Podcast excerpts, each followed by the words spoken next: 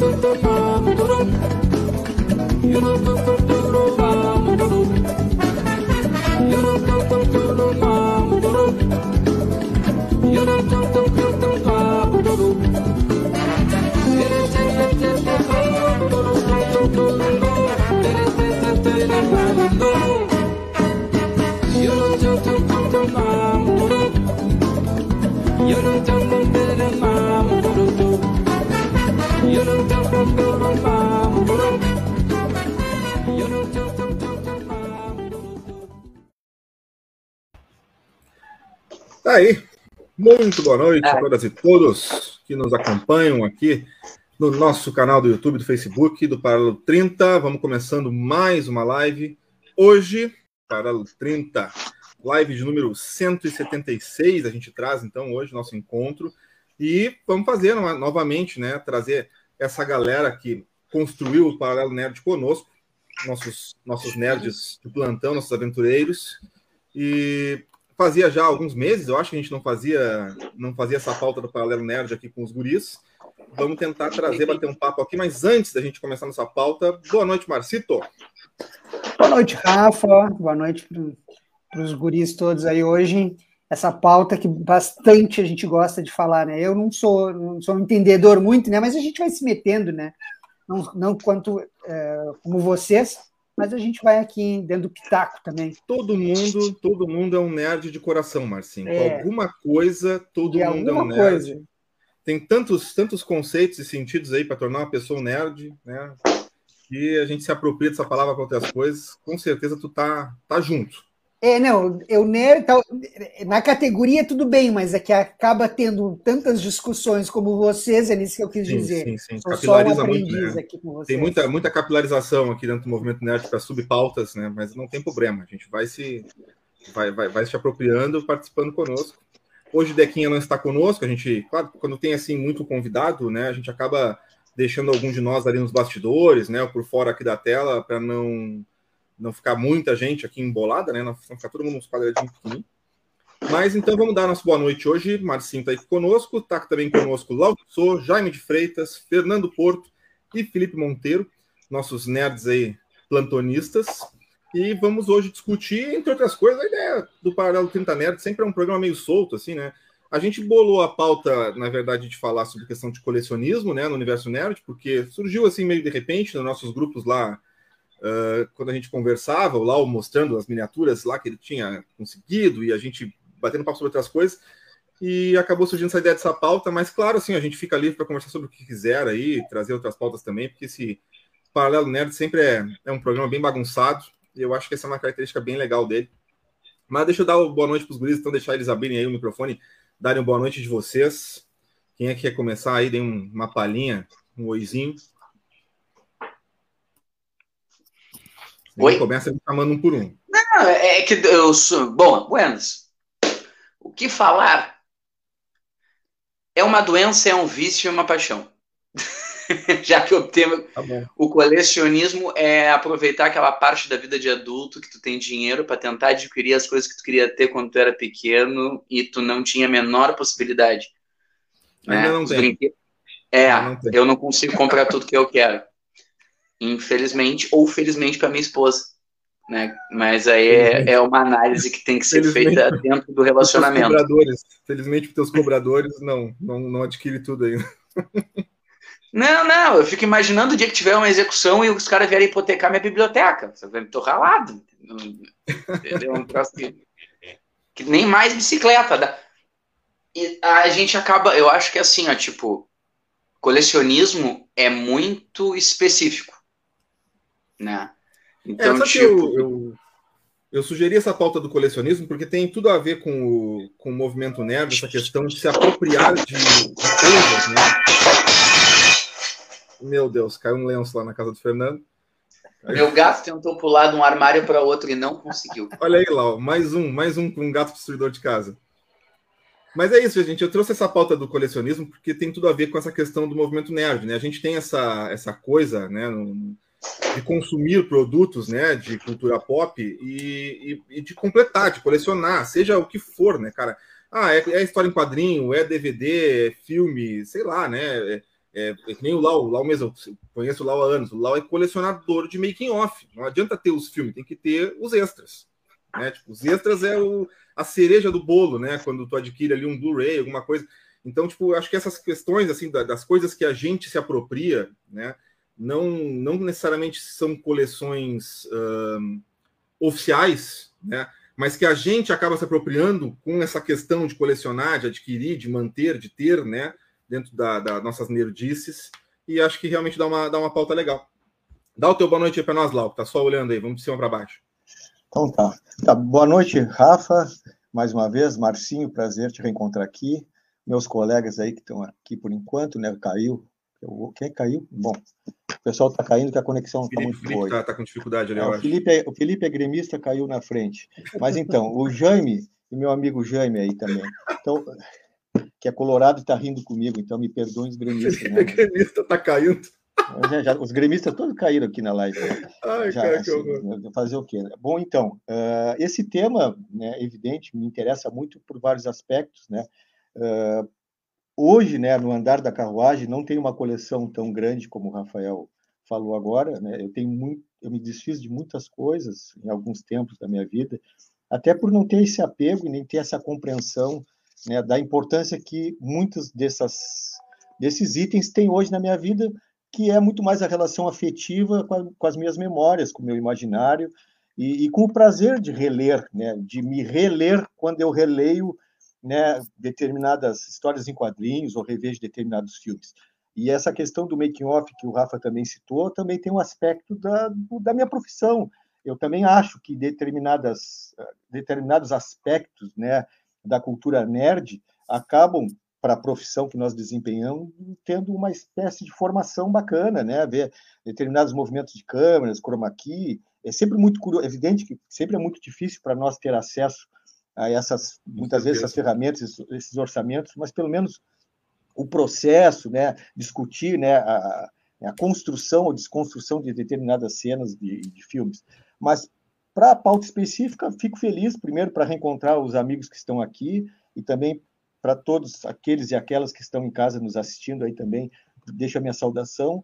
E eu acho que, pelo menos, independente de ser um recorte nerd, acho que colecionar transcende. Eu acho, como eu já disse, né? Conheço muitas pessoas que colecionam outros artefatos, outros itens, porque tem essa relação realmente da relação afetiva, de memória. Claro que considerando que o nerd tem muito a ver com a indústria cultural, é, foi feito em escala para que nós ficássemos né, nessa, nessa, nessa, nessa, nesse desejo de ficar sempre colecionando, acumulando. Né? Em princípio, eu acho que essa é a minha fala de abertura. Muito bom. Ó, tá chegando o gato ali passando no cantinho lá. É. Nós quase, a gente ia, a gente ia se combinar aqui com eu, o Lau e o Jaime de fazer um programa só com os pets aqui, né? Porque os gatos estão tudo assombrando aqui o, lugar. É. Olha, olha o Jaime. Olha que coisa mais linda. Deixa eu trazer aqui, antes de passar a palavra para o Jaime, só uh, a galera que está nos comentários ali, ó, tá trazendo. Ana Clara Tissot, galera genial. Márcia dos Santos Vieira, boa noite a todos. Sônia Tissot, pô, os Tissot estão em peso aí, ó. Boa noite, mãe do Lau presente. Ana Clara traz ainda, ó. Família Tissot tem nerd por metro quadrado. Pô, aí sim. Ah, Cristina Rafa, Juliano. A minha, a minha tia também está assistindo, a Márcia, minha Olha tia aí. Vem, também. Tua tia também? Vocês estão trazendo a família, aí tá fácil. É, a gente sempre traz, né? ó, Cristina Juliano dando boa noite, obrigado, Cristina. Sônia aqui, ó, ainda, mãe do Lau, o Lau coleciona desde pequenino. Muito bom. Valentim Neto, ó, não tem como gostar da cultura nerd e não colecionar. É isso aí, é verdade. Sempre a gente coleciona alguma coisa, né? Com certeza, Valentim. Obrigado por estar aí conosco. Tem mais gente aí, tem mais de 15 pessoas aí nos assistindo. Fernandinho voltou, tá ali embaixo. Tamo aí, botar aí na tela de novo. Jaimito, dá o teu oi aí para nós também. Teu boa noite. Bom, boa noite, gente. Uh, sempre, eu sempre começo esse programa dizendo que para nós do, do Nerd Anônimo é sempre um prazer estar aqui no Paralelo, né? Ele é o nosso lugar de origem aqui, o nosso episódio zero foi aqui, então me sinto muito à vontade, me sinto muito bem cada vez que faço o possível para estar aqui, cada vez que surge o convite. Uh, esse é um tema, cara, assim, que, que num primeiro momento, quando a gente começou a discutir no, no grupo ali, uh, eu pensei que seria algo muito mais expositivo do que propriamente de discussão, né? Uhum. E aí eu comecei a viajar, comecei nesses últimos dias a pensar ali no, no, no que que o que que essas coleções, né? Porque eu, eu sou um colecionador compulsivo, eu não consigo comprar alguma coisa sem comprar todos os itens da, da daquela série, né? Eu uhum. até montei a estante aqui mais ou menos para ver. Tem as latas de Coca-Cola aqui de todos os personagens dos Vingadores, aí meus bonecos dos Power Rangers. Eu tenho, sim, quando acontece, aparece alguma coisa diferente de algum tema que eu, que eu curto, eu vou lá e compro vários para gerar uma coleção, né? Uhum. E foi legal o Rafa ter feito essa fala de abertura, porque vai ao encontro do que eu estava falando. Sabe, eu acho que nós, consumidores de cultura pop, temos esse quê de nos apropriarmos das coisas. Sabe, um cara que coleciona. a gente botou tipo as meias dos Power Rangers. Sim, ele. o Valentim mandou uma foto da. O Valentim é meu amigo. Ele mandou uma foto da, na, da estante da Renner ali com, com umas meias dos Power Rangers. No outro dia eu fui lá e comprei as seis. Eu não consegui comprar uma só. Muito bom. Então, e aí, como eu falei, eu acho que nós, assim, consumidores de cultura pop, temos esse negócio de nos apropriarmos das coisas, né? Uhum. Uh, o Lau tava, quando, Lau, quando o Rafa citou a questão do Lau comprar os filmes sempre com, com os making-offs e tal, quando a gente vai comprar um filme, a gente nem cogita, né, lá o, disco simples, comprar só o filme. O cara espera sair uma versão que venha com, com comentários, com, com making off, com coisas assim, uhum. porque é da nossa natureza esse negócio de esmiuçar as coisas, de, de sentar numa mesa de bar e não conversar sobre futebol, conversar sobre as cenas extras do Senhor dos Anéis, sabe? A gente tem esse negócio de se apropriar das coisas. E eu acho que, que isso fala muito sobre o hábito de colecionar, né? Do, do, do, aquilo faz parte de mim na mesma proporção que eu faço parte daquilo. Acho que já me passei um pouquinho na abertura aí. Depois Capaz, eu mano, de maneira, de maneira alguma. O Valentim respondeu, ele disse que fez de propósito, te mandou a foto porque sabia que ia comprar todo. Mas, o Rafa, mas, mas Acho que o Valentim tem cota para vender na loja. A gente tem que entender isso, porque ele sempre te manda as coisas para tu comprar. Né? Ô, Marcinho, ele. Tá ganhando meta, desgraça. Marcinho, meu sobrinho amado, ó. Ele é um nerd também, diz a Márcia aí, ó. Mas é, é, o Jaime estava falando e eu fiquei pensando, né? Eu, quando eu comprei, eu, o ano passado, a função da pandemia, é, vi uma dessas empresas aí que fazem é, clube de livros, de assinatura, né? E aí eu comprei, eu assinei, e aí fiquei pensando, né? De, ah, que legal, vai, eu vou ter no final do ano 12 livros da mesma coleção e até, uhum. até tá lá atrás de mim, não aqui, para aí, não aqui, bem ali em cima, ó. E, e aí, hoje, ontem chegou um muito legal, até, que é sobre é, é, Menino Mamba, é, é, Mamba Negra, é de um escritor negro, sobre literatura negra. E aí eu fiquei pensando, enquanto o Jaime ficou falando, eu fiquei lembrando disso, aqui, coleção de caneca também viajo ou vou em algum lugar que eu acho legal, assim, aí eu sempre trago uma caneca. Mas é isso, é isso, tem tudo a ver, não necessariamente a gente pensa nessa questão do ah, ser nerd, né, que tu vai colecionar coisas que são exclusivamente da cultura pop. Não, essa questão do colecionismo acho que transpassa essa a, a, a, somente o movimento da cultura pop, né? Pode ser qualquer coisa. Daqui a pouco tu está colecionando livros do Pierre Levy, de um filósofo que tu curte, tu tá colecionando, né? sei lá, alguma outra coisa que tu consome, LPs do, do, do Milton Nascimento, sabe? Tipo, anyway, assim, tem várias o coisas. livro do pode... Levi autografado por ele, só o meu, tá? Olha aí. Pô, é mesmo, isso aí tá valendo, hein? Olha aqui, ó, eu não, eu Deixa eu chamar muito... aqui, ó. Filipinho, Filipinho não deu o oi dele ainda, dá teu oi aí. Mas é, desculpa, cara, no celular eu não consigo, eu tive que vir pro computador na sala e aí é loucura.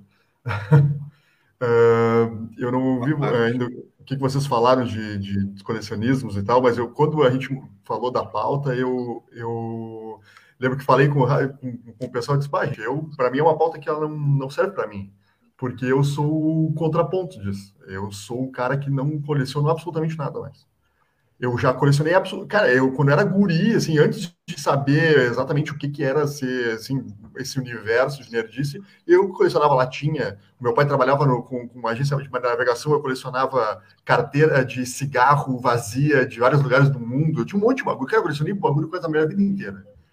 Até o fatídico dia onde eu conheci um, um grande amigo chamado Mário Quintas, que simplesmente por causa do Magic, e aí o colecionismo no Magic ele é uma coisa assustadora, né? O cara, todo mundo é, é, é tem síndrome de dragão, assim, de, tem acumular dragão, o máximo acumular o, acumular tesouro.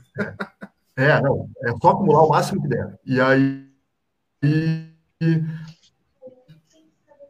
e, e, eu me lembro de, tipo, a, a, o médico ele rotaciona, então é uma coisa, é difícil de manter, tu tem um custo muito alto para manter. E aí, e o Mário pegou e disse pra mim, cara, eu vou tirar isso de ti, essa, essa coisa, esse apego. E aí foi muito difícil começar a vender as coisas, e hoje, eu, depois de passar por esse processo, por, é quase um, um, um exorcismo, assim, e hoje eu simplesmente não coleciono, não eu tenho falado do, do Magic, né? Dessa tua relação. Tirando algumas coisas assim que, tipo, que são minhas muito caras, assim, por exemplo, ah, sei lá, é, livros autografados que eu já tinha, coisas que eu.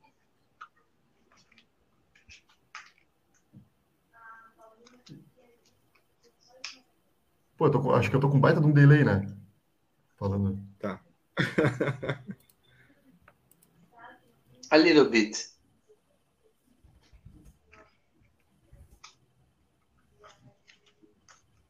Pois é, não, tá, tá horrível.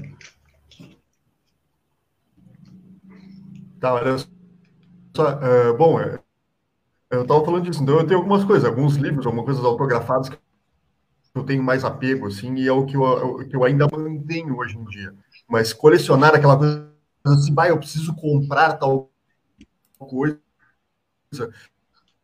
passar, aí eu não sei o que, eu preciso consumir isso cara, eu não tenho mais nada. Então é engraçado. Tá travando muito de, Felipe ali, né? De coisas, de, de se viajar, de comprar, de trazer. E, e eu vejo o Lau e as miniaturas e as vídeos e os negócios dele é, o, a quantidade de, de gibi aqui, que o, que o Aljane tem também, ele tem uma paixão por essa questão das coisas do César.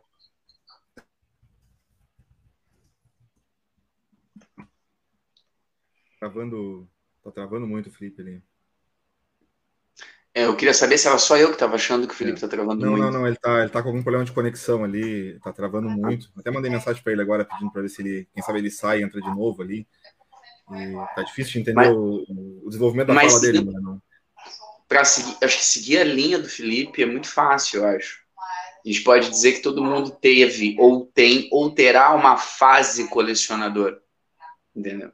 Tipo, isso aí que o Felipe falou era muito comum em Rio Grande no início dos anos 90. O pessoal uhum. ia para o porto colecionar latinha de cerveja, de bebida que vinha dos navios, ou as carteiras de cigarro com algum conhecido acho que não foi nenhuma, nem duas, nem três pessoas que eu conheci que também faziam essas coleções. Depois, obviamente, as mães mandavam a gente jogar tudo aquilo fora, porque aquilo era lixo, né? Não vamos. Afinal de contas, eram menores com carteira de cigarro e bebida alcoólica de, de vários países. Então, como isso não era muito recomendado, provavelmente também foi extirpado, né? Mas eu acho que assim, ó, tipo, tu tem o colecionismo por hobby, tu tem o colecionismo com comunidade, que hoje é uma das que eu participo, e tu tem o colecionismo por opção. Eu acho que, tipo, é, o, o que eu, uma coisa que eu discuto muito nos grupos de, cole, de colecionismo ligado à, à, obra do professor Tolkien, né, ao colecionismo ligado a Tolkien, é que não é o livro pelo livro. O livro pelo livro eu não vou comprar. Eu vou comprar o livro que eu ainda não consegui ler. Então eu tenho meio que criei minha, as minhas regras para minha coleção. Tá grande. Acho que pode ser maior.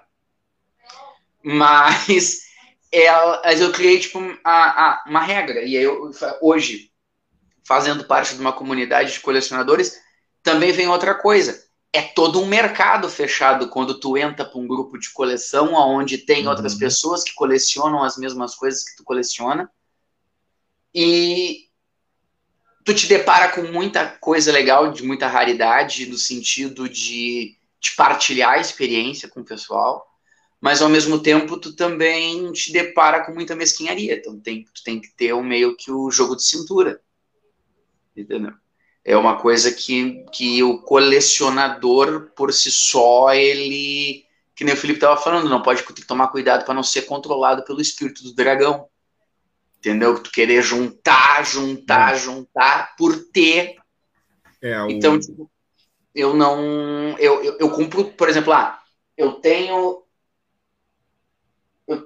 eu tenho duas traduções do Senhor dos Anéis.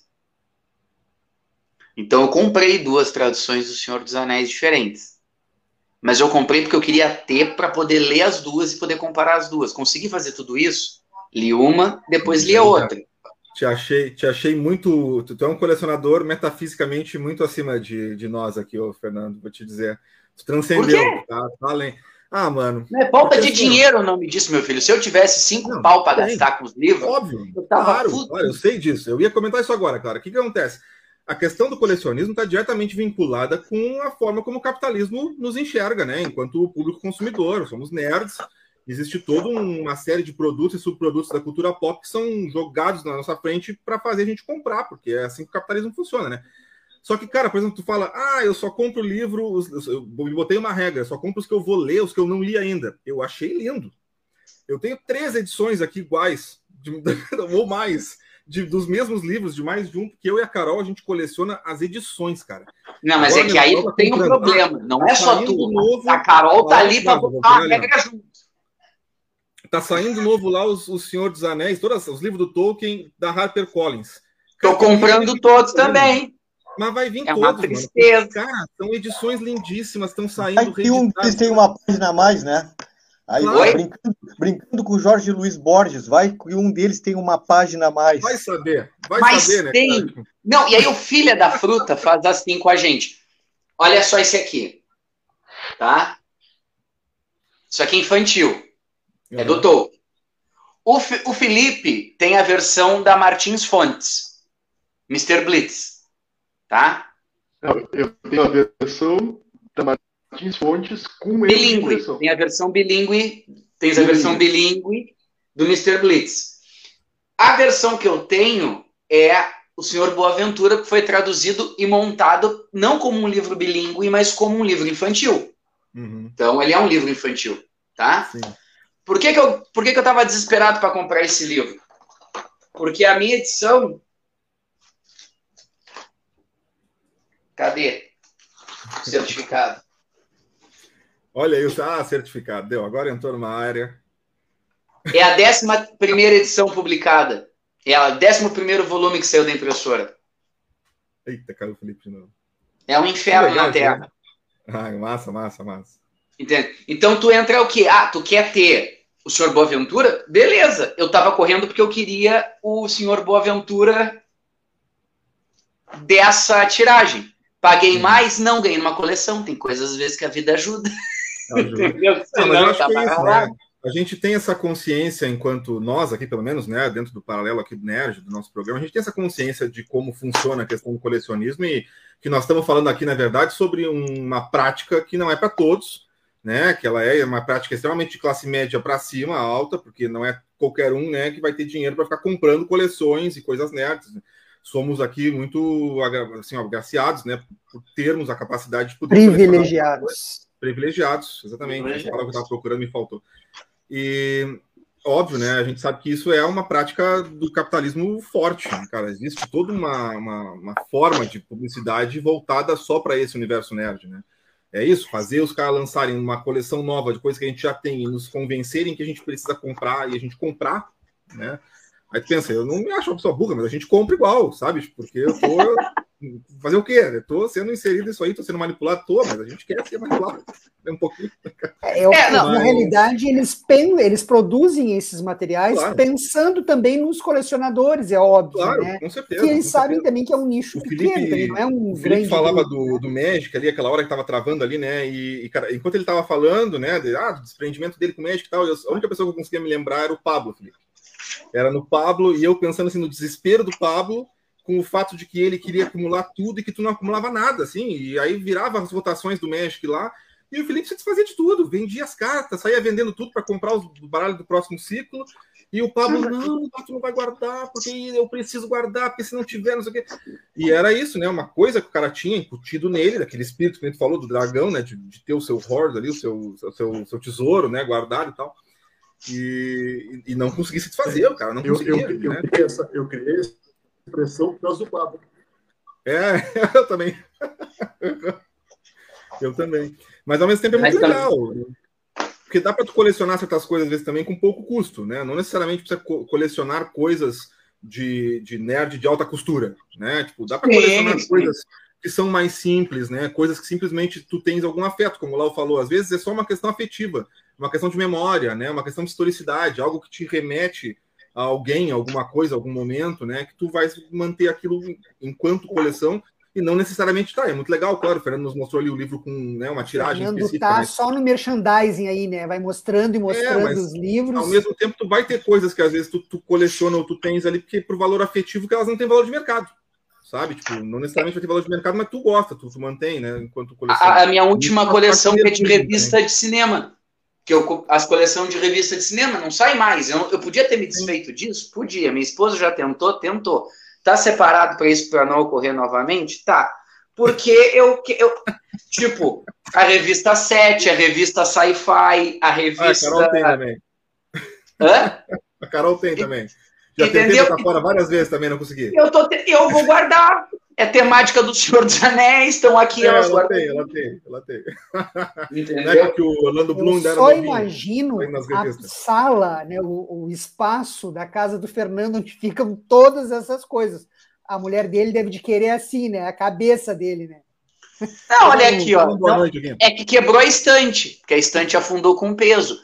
Mas tem algumas coisas aqui. Aqui, daqui. Onde está minha mão? Aqui estão as caixas com os certificados. Daqui para cá, tudo é Tolkien. Olá, brigando com o gato. Aí tem história em quadrinho, do Hobbit, mas não é tudo dele também, né? Então, por exemplo, eu sou um que gosta muito de comprar esse tipo de material também. Tem gente que não coleciona esse tipo de material. Uhum. A minha coleção não é só do Hobbit, do Tolkien, só dos livros dele. Então, tipo, eu vou atrás. Tem mais um bom aqui. Dá, dá, um bom dinheiro ele vender tudo isso, né? Entendeu? É, isso é tipo, é tem que deixar avisado para os parentes, né, cara? Tipo, o que, que é, vale, o que não então, vale. Então, tipo assim, ah, uh, esse, esse aqui é um livro, tipo, de autoajuda, inspirado na, nas questões do condado. Fala, tipo, voltar à simplicidade e tal. Mas a ideia do cara é, ele, a narrativa é boa, não é uma, não é um livro de, de, de coach, Entendeu? Ele, ele diz assim para tipo coisas da vida que fazer uma dosimetria.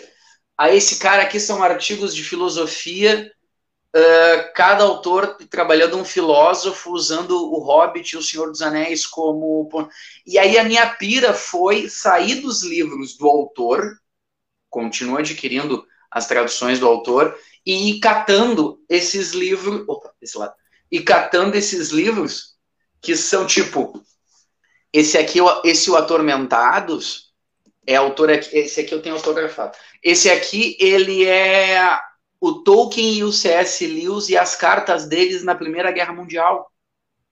Legal, legal. Entendeu? Tipo, é, tu começa a ver o que os caras passaram.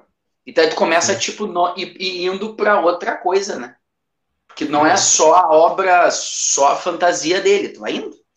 Não tem. Tu vai pegando outras coisas. E não tem chamar, Deixa eu chamar aqui, só dar um, dar um abraço para quem está nos escutando ali, a Mariazinha já botou boa noite dela ali atrás, ó. Boa noite, Mariazita. O João Ramires também mandou um salve ali logo em seguida. Uh, o Valentim mandou uma pergunta ali, ó, perguntando se algum dos senhores já foi no McDonald's da vida e só levou o brinquedo. Provavelmente. Posso, posso responder essa? Pode. Faz acho que umas duas semanas eu viajei para para visitar minha família lá em Farroupilha. E aí estamos procurando alguma coisa para comer no, no, shopping lá, né? Não, não vamos comer as coisas que tem aqui em Rio Grande, né? Vamos comer coisas diferentes. Aí tinha restaurante de comida chinesa, coisa assim. O que, que a gente decidiu comer? A gente foi no Girafas para comprar os copinhos do Caverna do Dragão. Cara, que massa esses copos, mano. Prioridades. Prioridades. Eu quero. Ah, esses copos mataram a pau. Putz, agora Onde que tem? O quê? Aonde que tem? No girafas. Ah, matou a pau. É, então, e é nessa. E é que nem o Rafa tá falando, às vezes não é o, o valor, né? É, a coleção ela tá muito atrelada à memória, né? O, tu consome muita coisa. Por exemplo, uh, eu vejo que o Lau tá com uma camiseta do. uma capa do Nova aqui. Eu tô com uma camiseta aqui também com um desenho do Jack Kirby, dos Vingadores. Sabe? A gente não consome coisas do, com estampas dos Vingadores dos filmes. A gente vai nos, nos quadrinistas lá da época que o cara lia lá na década de 80, 90, sabe? Uhum. Então eu acho que isso tem muito mais a ver com a memória, com, com a nostalgia, sei lá, do que propriamente com uma relação de, do, do capital, do consumo, como, como a gente estava debatendo agora há pouco. É. E o, o Rafa citou o João, que ele, ele brincou ali, falou alguma coisa do tipo.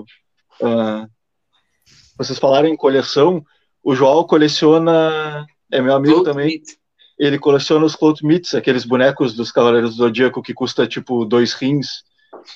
Bonequinho não, action figure de qualidade.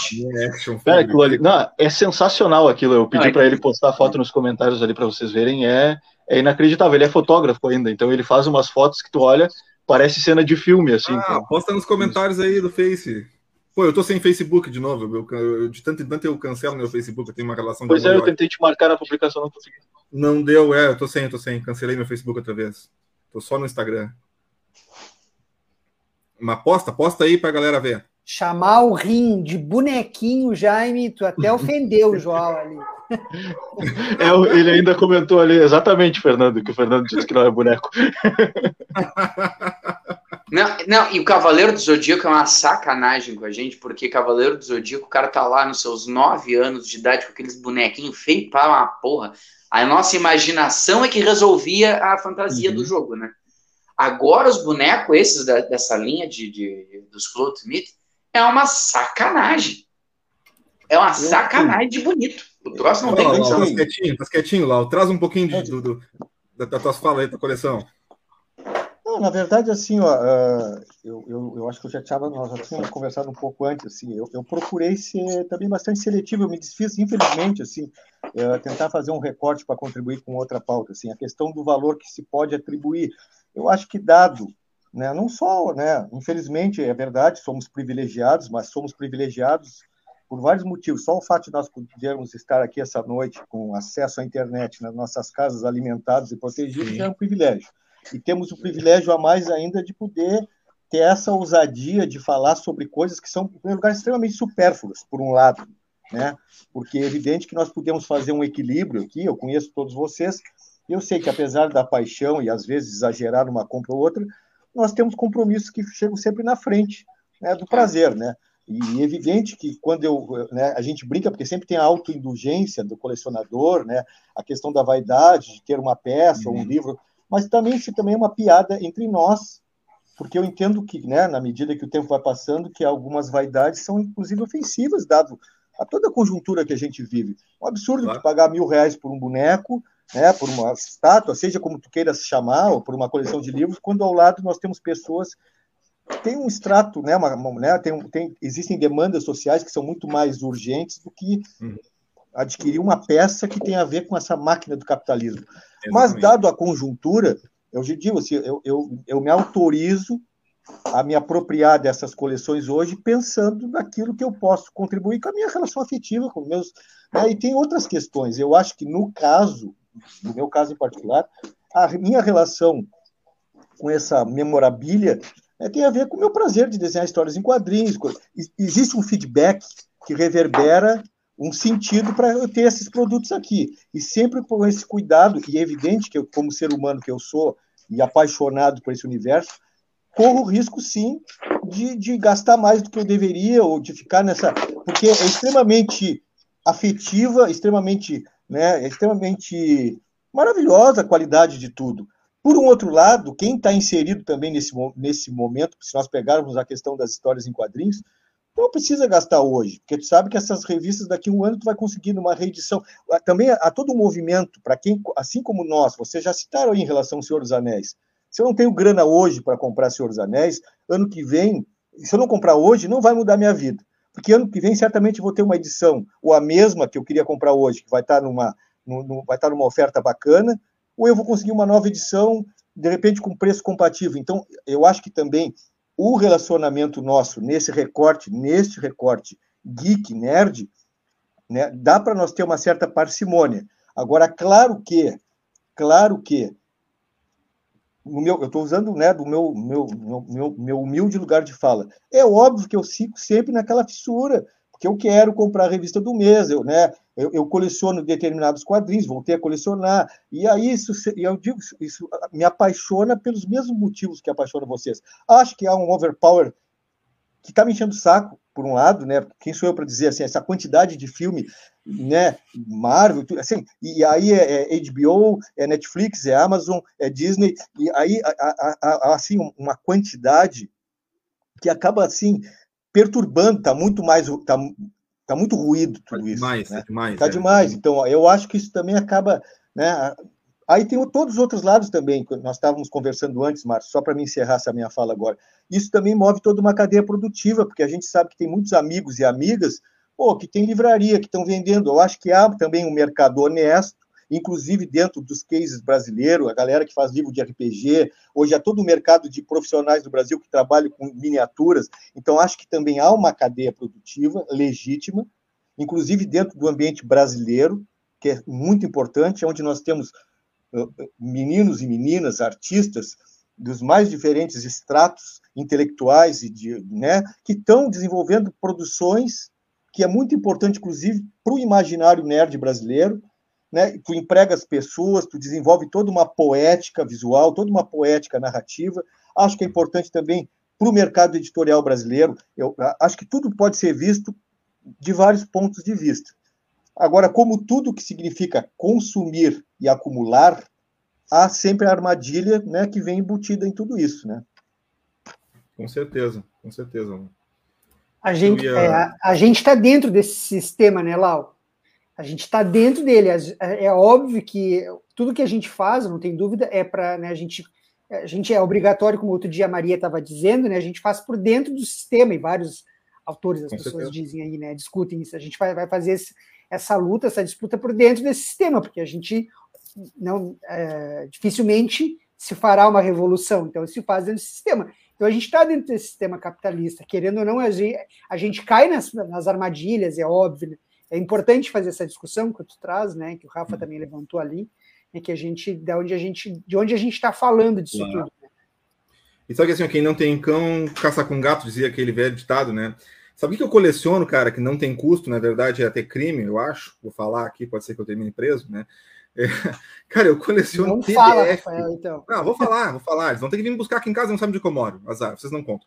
Eles, eu coleciono PDF de livro de RPG. Tá? Livros que nunca chegaram no Brasil, na verdade, né? Tipo, tem um monte de livro gringo, cara, que nunca foi traduzido. E há vários que foram traduzidos, que eu também tenho os PDFs aqui. Ah, mas isso, é aí é virtual, isso aí é virtual, você não conta como coleção. Tu tens aí. Ah, não, conta assim. Conta, mano, porque, assim, ó, coleção, é, coleção é físico, tá, Rafael? Não. Não, não, tu tem que atualizar. Tu é um ah, nerd do século XIX. Esse violão que tu. Vem cá, essa caixa de som que tu gastou R$ 2.800, tu compraria ela mais em PDF? ultrapassado, lá. Essa caixa de som, Rafael? Não, isso, Rafael. precisa de um update no teu firmware. Simples. Tá? Teu firmware tá, tá, tá, tá Cara, meu negócio é Zion, teu negócio é Matrix. Essa é a diferença. A dor que eu senti quando queimou a HD externa que eu tinha, tá? Que tinha lá dentro 42 gigabytes de livro de RPG em PDF. Aí tu calcula quantos livros tinha lá dentro para ter 42 gigabytes de livro. Storytelling, linha toda de Dungeons and Dragons antiga, desde a primeira edição até agora, tudo, mano. E eu perdi.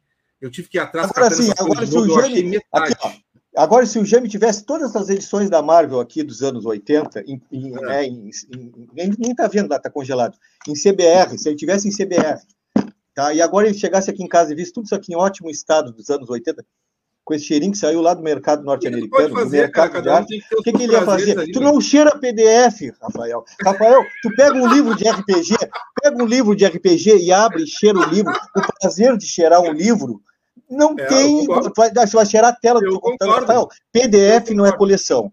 Não, não, não. PDF não é coleção. Não, é não, não, não. Cara, quem não pode Abrimos um debate aqui. Lembrou uma uma fala do Stan Lee, mas prefiro não dizer em respeito a todos que estão assistindo. Não, o Lau é um Android muito ultrapassado, Lau. Tem que te boa, abrir boa. essas novas tecnologias. O Fernando, o Fernando trouxe um conhecimento muito importante para essa discussão. Quando perguntaram para o Stan Lee se ele achava que os quadrinhos digitais iam substituir os físicos, hum. ele respondeu que quadrinhos são que nem peitinhos. Eles são muito bonitos na tela do computador, mas eu prefiro ter eles nas mãos. Nossa, olha ah, não, não, não, ridícula essa situação, na boa, né? Por isso, que, por isso que eu não falei, não, gente. Não, falei não, não, não, não, não, não, mas não era nem, falar, não, era nem, não, não, eu acho que não. Acho que não, até porque é o seguinte, só prova que o Jack Kirby sempre foi melhor que o Stan Lee, me desculpa. Cara, yeah. vou fazer uma pergunta para vocês. Quantos CDs vocês ainda têm em casa? Ah, eu tenho uns 100, eu acho. Só a trilha sonora do Senhor dos Anéis. Eu tenho. Eu tenho. CD eu me desfiz do que vocês escutam Spotify. É isso que quer dizer, CD eu me desfiz da grande maioria. Ah, mas o CD. Mas, mas, o, é, mas o CD depois... cheiro lá, o cheiro de madeira com metal, sabe? Ah, tá, mas, Rafael, Rafael, o seguinte já, já sabes, pega um livro, pega um livro importado que tu tens em PDF, se ele tivesse impresso e ele em PDF, eu te dissesse, o que, que tu quer de presente, Rafael? Tu queres esse pendrive com o PDF do livro, tu queres o livro para ti de presente? A resposta está aí, eu não, acho que muito isso... radical, muito radical, não concordo. Eu vou, eu vou te deixar, né, porque a gente não vai concordar, mas eu não deixo claro aqui o meu ponto anotado na live que eu não concordo contigo. Acho que existem coleções que podem ser digitais sim, e acho que, diga-se de passagem, elas são inclusivas porque permite. Não, não eu não, não significa. Não, aí, aí tu está trazendo um outro case. Óbvio. Que aí não se trata inclusão. Tá, aí nós, aí nós estamos. Levanta, levanta a mão, levanta a mão quem já zerou uma redação no vestibular por causa que fez um troço apoiando a pirataria como a, forma de inclusão. Eu fiz. Fazer o quê, cara? É isso, cara. Nós vamos ter que apoiar a pirataria. Eu disse que eu ia preso se eu falasse as coisas que eu coleciono. Não posso falar. Não, mas olha, vou dar um exemplo de cole... coisas que estão na minha coleção e que são gratuitas também. Eu acho que tem a ver com o sentido da. Tipo, uh, eu dava aula para o oitavo ano. E aí os alunos sempre souberam que eu sou fã do Senhor dos Anéis e isso acaba meio que é o professor que lê fantasia. Então, Senhor dos Anéis, Nárnia, uh, Harry Potter, toda a companhia limitada naquela época. Aí uma aluna pegou, hoje é formada em arquitetura a, ah, pegou e me fez esse marca-texto.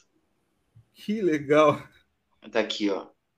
E eu, e eu tenho uma coleção com os marca-textos que eu comprei, que tu, tu compra o livro, tu ganha o marca-texto, né? Mas para mim, esse hoje é o marca-texto mais importante que eu tenho na minha coleção, porque foi uma coisa que foi. Ele pertence à coleção, porque ele pertence ao tema, mas ele é simbólico. Legal, entendeu? legal. É, é, nesse sentido. Eu acho que quando a gente está falando justamente da, da simbologia legal, legal. Das, das coleções são isso, porque elas são elas, elas fazem parte da nossa personalidade. A Pensa num cara que coleciona Hot Wheels. Hã? Aquele saquinho que tá pendurado na estante ali atrás, ó, foi o que a Carol, a Carol que fez aquele saquinho. Na verdade, ele é todo penduradinho com cartinhas de Magic coladas, assim, tipo,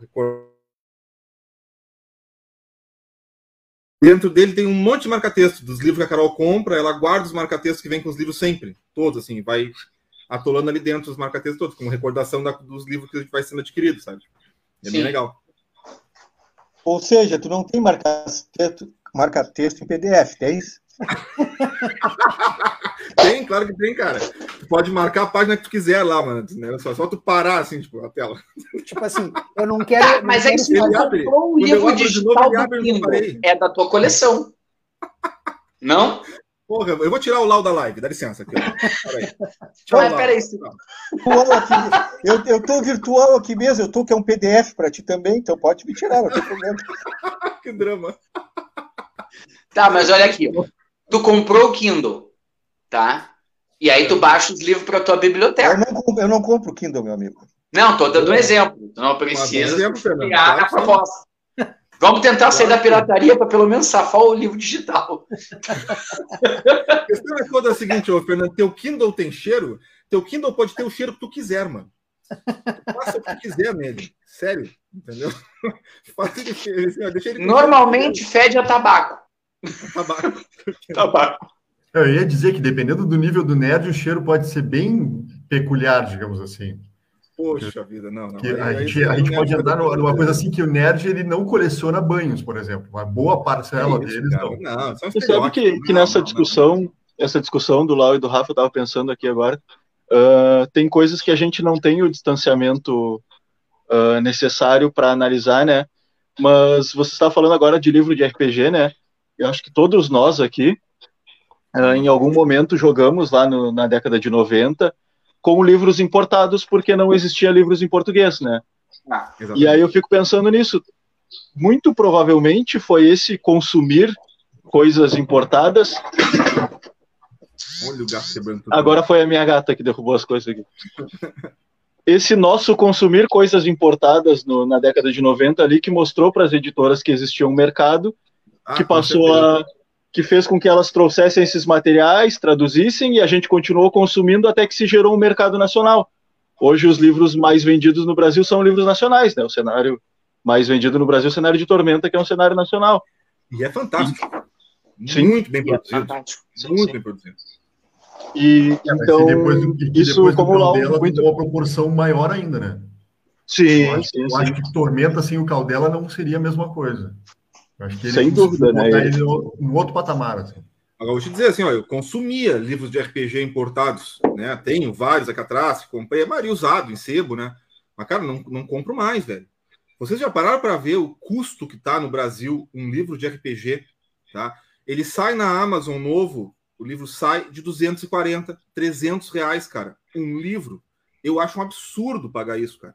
Um absurdo pagar 240 reais por um livro de jogo. Esses dias eu fui ver um. Eu, eu compro direto do esses financiamentos coletivos da New Order. Eu não sei se vocês, se vocês têm acompanhado. A New Order é uma editora que ela não está mais lançando livros da maneira tradicional, livros de RPG, né? Eles fazem tudo por financiamento coletivo. Eles botam lá, ah, precisa atingir tantos mil e a gente traz tal, tal livro para o Brasil. Aí eu comprei alguns do Shadowrun, e aí esses uhum. dias tava um de, de fantasia, não me lembro qual é o nome lá. Mas aí o valor mínimo que tu tem que contribuir para pegar o livro físico é 180 reais. Sabe? Tá se tornando inviável. É muito alto o valor. É muito alto, é muito alto, cara. Eu e eu não compro PDF, né? Eu só compro da década físico. de 90, início dos anos 2000, eu me lembro de pegar livros de storyteller, que sempre foi minha paixão. Né? Muito mais do que eu tenho coisas de Dungeons and Dragons, mas eu sempre fui do storytelling, não adianta. Eu tenho vários ali atrás, principalmente do Mago Ascensão. Na época, cara, tu comprava esses livros na casa dos 60 reais. Cara, 60 reais por uma edição grande, né? A capa dura de um livro é honestíssimo, sabe? Tipo, né? Hoje, mano, tu vai comprar um livro desse, tá saindo essas edições novas agora do Dungeons and Dragons da quinta edição, tá saindo Vampiro quinta edição. Cara, é 200, 240, 300 reais uma edição nova dessas. Aí tu vai encontrar os caras vendendo usado nos grupos do Facebook, por esse preço que tá falando aí. É 180, uhum. sabe? 150 reais usado.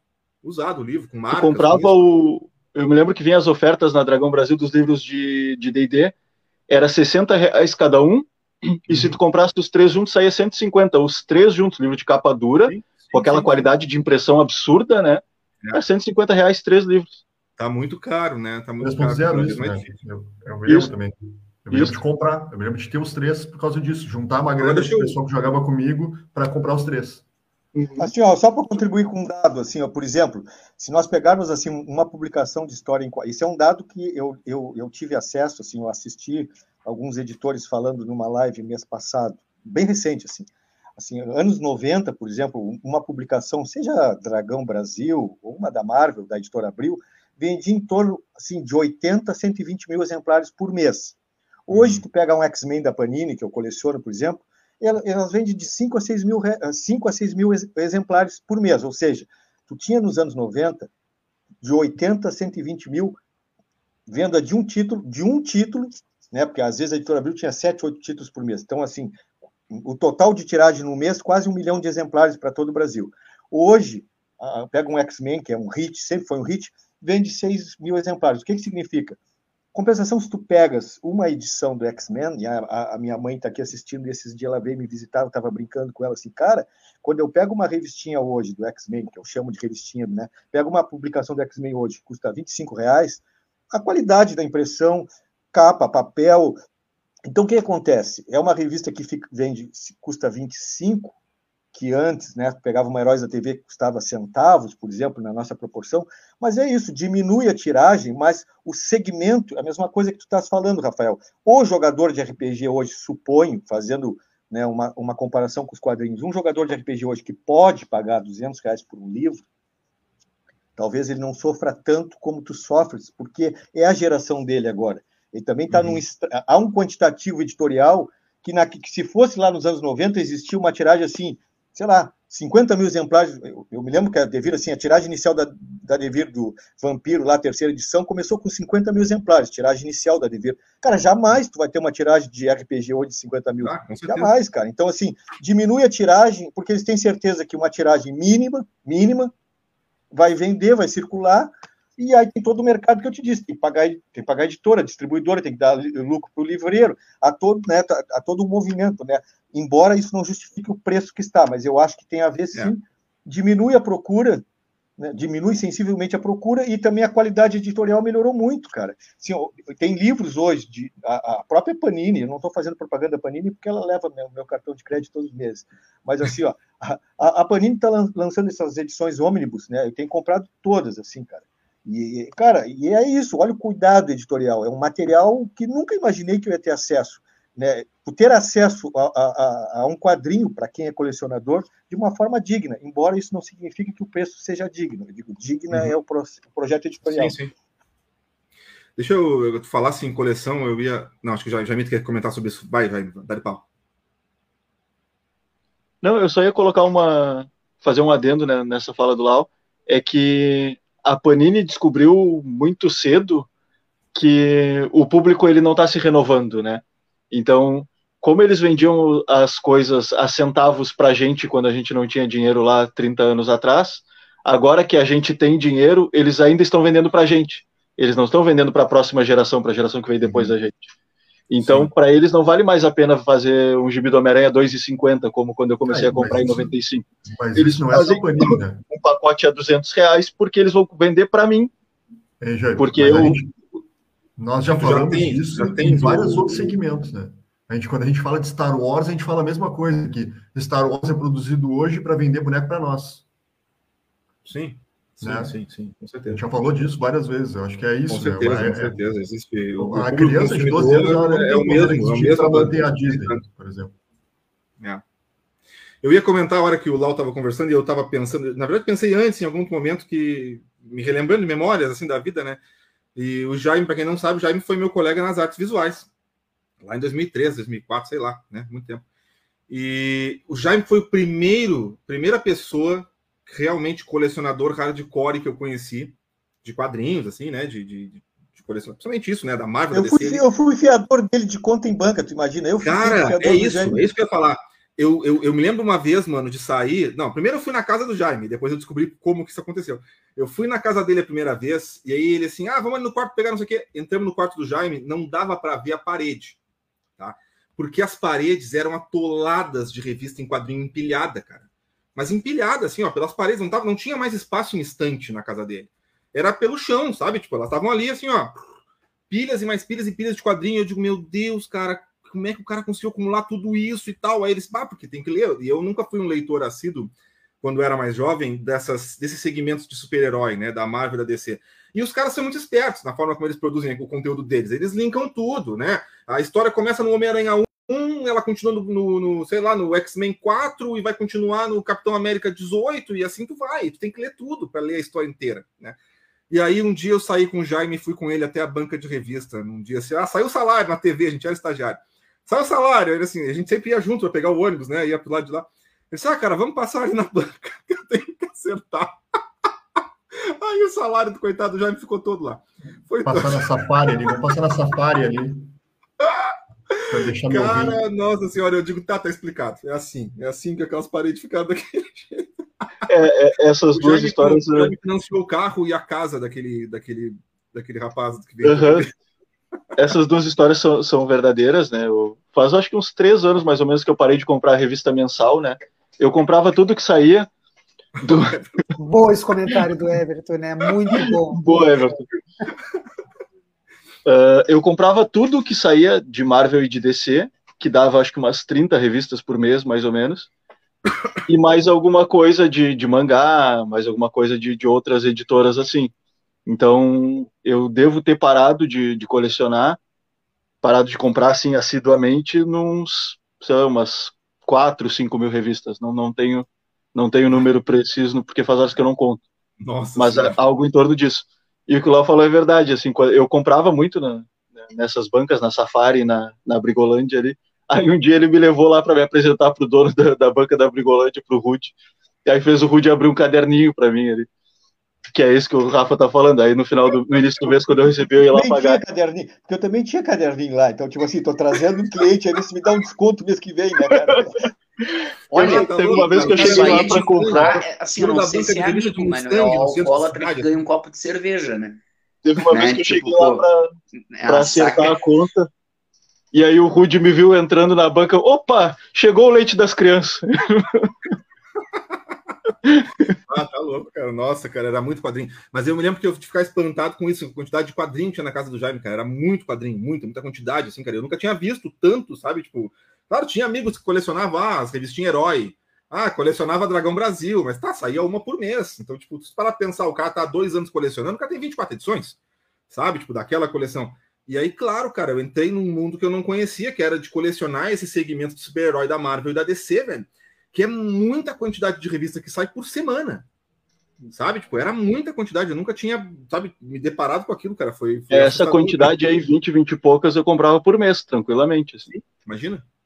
Imagina Só da Marvel é dois Homem-Aranha, dois X-Men, Quarteto Fantástico, Universo Marvel, Vingadores. Ó, Só aí de cabeça são sete. Vou dar o oi aqui para quem deu mais oi para nós ali, já joguei na tela, Genai da Porto, ó, falei, os parentes estão tudo vindo aí, ó, para fazer o, o apoio da galera. José Bruno Bratti, Valentim comentou também ali que só gostava de Homem-Aranha, já falar. e o Everton Cosmo que largou ali, né? Falando da cesta básica. vou dizer, ó, o Everton não se manifestou, né? Podia ter vindo participar também do programa, porque é outro que a gente sabe que é um nerd de coração, tem coleções ali também muito legais de, de livros. Pô, e eu dei um presente pro Everton, que eu achei que ele ia fazer uma ostentação e ele ficou pianinho, sabe? O presente que eu dei para ele. Ele, não te, não, ele nunca te mostrou presente a ver com o universo Magic que eu dei para ele ou não? Não. Ah, depois, ele, depois tu pede para ele botar a foto aí, para tu ver. Poxa, Everton, manda a foto, vem participar assim, do programa, assim, eu, Foi a primeira vez na vida que eu comprei um presente para um amigo e fui entregar para ele chorando porque eu não queria dar esse presente, mas eu já tinha dito que ia dar esse presente para ele, aí não podia voltar atrás. Né? Não, daqui a pouco ele me mostrou e eu não sabia que foi tu que desse para ele, não sei, não sei do que, que você tem. Lau, essa foi o Everton tem essa sorte, presente né? e não querer dar, querer ficar para si. Essa é boa. É, eu, eu, eu, pá, assim, eu, eu fiz questão de dar esse presente para ele porque eu sabia como ia fazer bem para ele. Mas, ao mesmo tempo, como o presente em questão tem muito a ver com esse nosso mundo, né, pai? Esse Paco, por que, que eu disse isso para ele, né? Mas, enfim, já tinha dito, era tarde demais, né? Tá certo. Pô, tem uma história parecida sobre isso. Só para avisar, vocês estamos encaminhando para o finalzinho, temos uns minutinhos. Dá para dá falar, Jaime, conta a história aí, não tem não, não sobre o Lau falando sobre entregar um presente chorando, aquela história do. Nossa, você não vai sumir aqui de casa. Que é isso? Que tipo de amigo que deixa na tua casa aí, cara? Como assim? Né? sobre essa história do, do comprar um presente e entregar para um amigo quase chorando. Ah, tô com alguma coisa na garganta, perdão, Gris. Uh, tinha um item que faltava na minha coleção, que, que por muito tempo eu enxergava o buraco vazio na minha estante ali, que era aquela história em quadrinhos do surfista prateado do Moebius, né? Uhum. E aí, num determinado dia, a gente encontrou ela num sebo. Aí eu fiz, co cometi essa, tive que tomar essa atitude de comprar e dar ela de presente pro, pro Rafa, meu amigo, porque ele era fã do Moebius, ele gostaria mais daquilo. hoje, cara. Adoro aquela aí... história, cara. Adoro, adoro. Felizmente, como o Lau falou, depois a, a Panini relançou, né? Aí eu consegui comprar a minha também, mas. Cara, tenho até mas hoje. Mas te dei chorando aquela também, não. Ah, cara, mas vou te dizer, aquela ali eu guardo com muito carinho, Jaime, porque adoro aquela história, eu acho fantástica, é fantástico. O roteiro é maravilhoso e o desenho, óbvio, né? Fantástico também. Bah, eu sou apaixonado por aquela, aquela revistinha. Aliás, ela tá ensacadinha ali embaixo. Eu guardo ela vedadinha vedadinha com, com um saquinho para não deixar se deteriorar. Lindona. Bom, o Everton tem muita sorte nesse sentido, né? Porque ele é muito fã do John Avon, que é um desenhista maravilhoso de Magic, né? Alguns dos, dos terrenos mais bonitos de Magic são do, do John Avon. E um dia o Marcinho, numa dessas aí, pegou. Minhas, meu tava na lancheria nesse dia. É. Ah, então toma aqui então um playmat autografado pelo John Avon aqui que eu busquei quando eu fui jogar Cara, o Márcio tirou do porta-malas, assim, tipo, o Everton tava falando que era muito fã, que adorava, que isso, que aquilo. E aí o Marcinho só se levantou, foi até o carro e voltou assim com o, o playmat. Playmat, para quem não sabe, é um tapete assim de emborrachado que a gente usa geralmente para jogar Magic em cima para não arranhar as cartas Porra, e tal, né? E o Marcinho não sou eu também, só para porque não é, não é, é não é o Márcio é, Oliveira, é o Marcinho, o Marcinho que joga Magic conosco, um amigo nosso. E, e aí tem isso, né? Os caras lançam esses playmats com, com estampas específicas, né? Das cartas do Magic e tal. Não, e aí, e, e aí alguns eventos esse, específicos têm isso. E aí teve um, teve um GP, acho que foi Las Vegas, que tinha uma quantidade super específica, e aí se tu comprasse lá no evento, tu ganhava, conseguia o autógrafo do, do desenhista, e aí o Marcinho foi jogar, ou apitar esse, esse evento. Ele foi trabalhar com o juiz lá. É, e aí ele tinha o, o e deu pro, pro Everton de presente. Assim, só que é um troço que custa, sei lá, é, se não me engano, tava assim, 300 dólares um, um playmat desses. Assim, Imagina. assim. Não, deu de presente muito namoro, assim, muito legal, cara. Eu lembro que o Everton ficou pasmo, assim, sem saber o que dizer, aí ficou meio sem jeito, não sabia se agradecia, se pegava, não pegava. Tá muito legal, cara, muito legal. Ó, Jorge Ivan Mello aí mandando seu boa noite também, obrigado por estar na audiência conosco. Gurizada, passamos da uma hora, nós vamos ter que nos encerrar aqui. 8h37 já, já temos mais de uma hora de programa. Mas quero Aqui, agradecer deixa, muito. Deixa eu, fazer, deixa eu fazer uma coisa, então. É, fazer um, um, uma, um, pedido barra é, intimação, mas eu acho que a gente, enquanto é, é União Nerd, digamos assim, né? Dessa, do, do paralelo que trabalha com isso e o paralelo com toda a questão social que tem, eu acho que valia uma pauta excepcional aí para a gente falar sobre toda essa loucura do universo nerd aí de, de que a gente tem vivido de rede e preconceito que, cara, não, não, não tem cabimento. Eu, e, e, aí eu fico, eu fico abismado, entendeu, com as coisas assim que acontecem. A gente ter um, um cara que fala mal do super-homem é, e agora tá alçando voos na política brasileira, entendeu? É uma coisa assustadora, assim. Ser é. homofóbico xingando o super-homem e virar político é coisas que o Brasil consegue nos proporcionar. Eu acho que a gente deveria falar sobre isso, porque. Se três gente... anos atrás me dissessem que a sexualidade do super-homem ia pautar o debate político brasileiro, é, é inacreditável. É verdade. Não, é verdade. eu acho engraçado que a DC, como poucas vezes a DC faz, ela fez uma série de quadrinhos muito legais no arco, tipo, do filho do super-homem, desculpa. Então, tipo, não é nem o Kal-El, o desgraçado que tá aí se sentindo complexado, que estragaram o super-homem da tua infância. Não é, tá? O filho do cara se assumindo, entendendo a sexualidade dele, e o super-homem acolhendo o filho de boa, o importante é ele ser feliz. O, os quadrinhos são show de bola. Mas o Nerdola isso aí, isso aí dá, dá uma pauta para um outro programa inteiro, né? Isso aí dá uma pauta para um outro programa inteiro. Acho que, claro, agora pegamos sim, sim. É isso que eu disse, por isso que eu disse mas, que, acho que valia uma pauta. Não, a questão não é, não tem, não tem a ver diretamente com o, objeto específico, né? Não tem a ver com o Superman em si, nem com o fato de ser quadrinho. É porque a gente vive um momento de ódio generalizado e que as pessoas, esse movimento, né, fascista, se agarra a tudo que pode para, né, conseguir espalhar ódio e tal. Então, acho que é só mais uma, né? Mais uma coisa, né? Mas se a gente for trazer aqui o movimento LGBT para uh, propriamente falar sobre o assunto, os caras vão te dizer que realmente o mesmo ódio que a gente está vendo hoje no universo nerd, porque nos toca, porque a gente está consumindo esse produto, os caras estão vendo aí desde sempre, né? Uh, despejado para eles e em diversos outros segmentos culturais, né? Então, não é, é novidade nenhuma. Né? Acho que é na HBO, né? Que aquele ator uh, vai uh, são é uma série, né? Na realidade, não é filme é o ator aqui. Superman and Lois. Negro, é, e é negro, né? E aí, outro dia, essas coisas eu lembro, porque outro dia é, fico pensando, né? Era do Papai Noel, né? Ah, o Papai Noel negro, não existe. Bom, não existe Papai Noel, né? Para começo de história, né? E aí, tu jogo, trazer essa a, a, a, discussão se existe Papai Noel branco ou negro. Não, não existe Papai Noel, né? Com a figura, tu bota a cor nela que tu quer, na realidade. Né? Uhum. Mas isso é um outro assunto. Mas é isso, gente, é isso. É isso aí. Nós vamos puxar essa pauta aí mais para frente, então. Gurizes, só gratidão por vocês terem topado vir para aí, bater esse papo com a gente. Brigadão, tá? Fernandinho ia ter que sair mais cedo, no final faltou no que andou dele, não foi? Falei. Avisei que não ia. Então, Olha aí, cansado. ficou muito bom, muito bom, Fernandinho. É isso aí. Paralelo primeiro, que andou depois. Tá? Jeito na galera do que andou. E valeu, gurizes, valeu aí com todas as dificuldades técnicas, né, e de internet, que a gente sabe que é difícil, mas foi legal bater esse papo com vocês, brigadão. E logo em seguida a gente dá um jeito aí de, de fazer outro. Ó, o Marcinho jogou na tela já para nós aí, tá aí, ó. Segue a gente. Estou sendo atacado pelo meu gato salvo. aqui. Eu estou sendo atacado pelo meu gato porque ele é gremista, ele sabe que eles vão cair daqui a pouco, então é por isso que ele tá... Eu sou colorado, mas Felipe, eu, sou colo... eu sou colorado, mas meu gato é gremista. Vai bravo, verdade, ali, ó. olha lá, olha a cara dele que tá. tá eu posso fazer.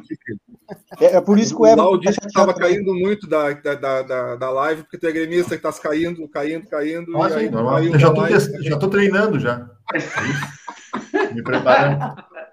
A final do Cara, Brasileirão pro Grêmio vai ser que nem o final do Game of Thrones, tá? Só para mim encerrar com uma fala nerd. É isso aí. Boa noite, Marcinho, pessoal. Gurizes, olha aqui, ó. Esse programa fica salvo no Facebook e no YouTube do Paralelo 30. É só procurar lá em arroba Paralelo 30 Aptafurg. Se tu não pegou o programa desde o início, dá uma olhada no nosso YouTube, no Facebook, pode voltar, assistir lá, fica né, para sempre na nossa biblioteca a live. Uh, esse programa também é transformado em um podcast depois, então ele vai para as plataformas de áudio aí, né? Spotify, Deezer e todas as outras. Uh, nos procura por lá em todas as nossas redes, é o mesmo login, né? O mesmo nome, arroba paralelo 30 Aptafur, que está ali embaixo. E ajuda a gente, né? Eu sempre faço esse discurso, ajuda a gente a disputar esse espaço de mídia. E o jeito de ajudar é justamente curtindo, compartilhando, né? Mandando para alguém que tu gosta aí o programa porque é como os algoritmos das redes sociais percebem né, as interações e fazem com que a gente consiga se espalhar cada vez mais. Então, vamos, vamos embora, ajuda a gente curtindo aí o, a, essa live, né, esse programa e mandando para outras pessoas. E vem com a gente na sexta, que tem mais Paralelo 30, 1h30 da tarde. A gente está de volta por aqui, mesmos canais. Obrigadão, Grisis. Boa noite para vocês. Paz. Valeu.